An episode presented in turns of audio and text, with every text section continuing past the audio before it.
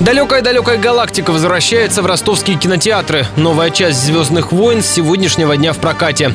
Лента, получившая название «Изгой-1», первый спин основной серии. Ее события разворачиваются между третьим и четвертым эпизодами киносаги. Главным героям предстоит выкрасть чертежи Звезды Смерти, мощнейшего оружия в галактике. Похоже, он руководит разработкой супероружия. Мощь, о которой идет речь, неизмерима. С момента анонса поклонники киновселенной и критики опасались результата, особенно после того, как в июле картину отправили на пересъемки.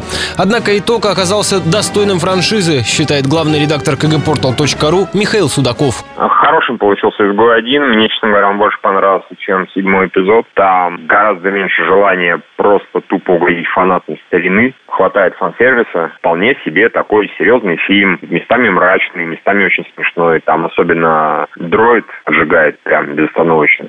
Добавлю, в этом году компания Disney официально подтвердила съемки еще двух спин «Звездных войн». Оба про популярных персонажей космооперы – Хана Соло и Боб Буфета. Премьера полноценного седьмого эпизода назначена на декабрь следующего года.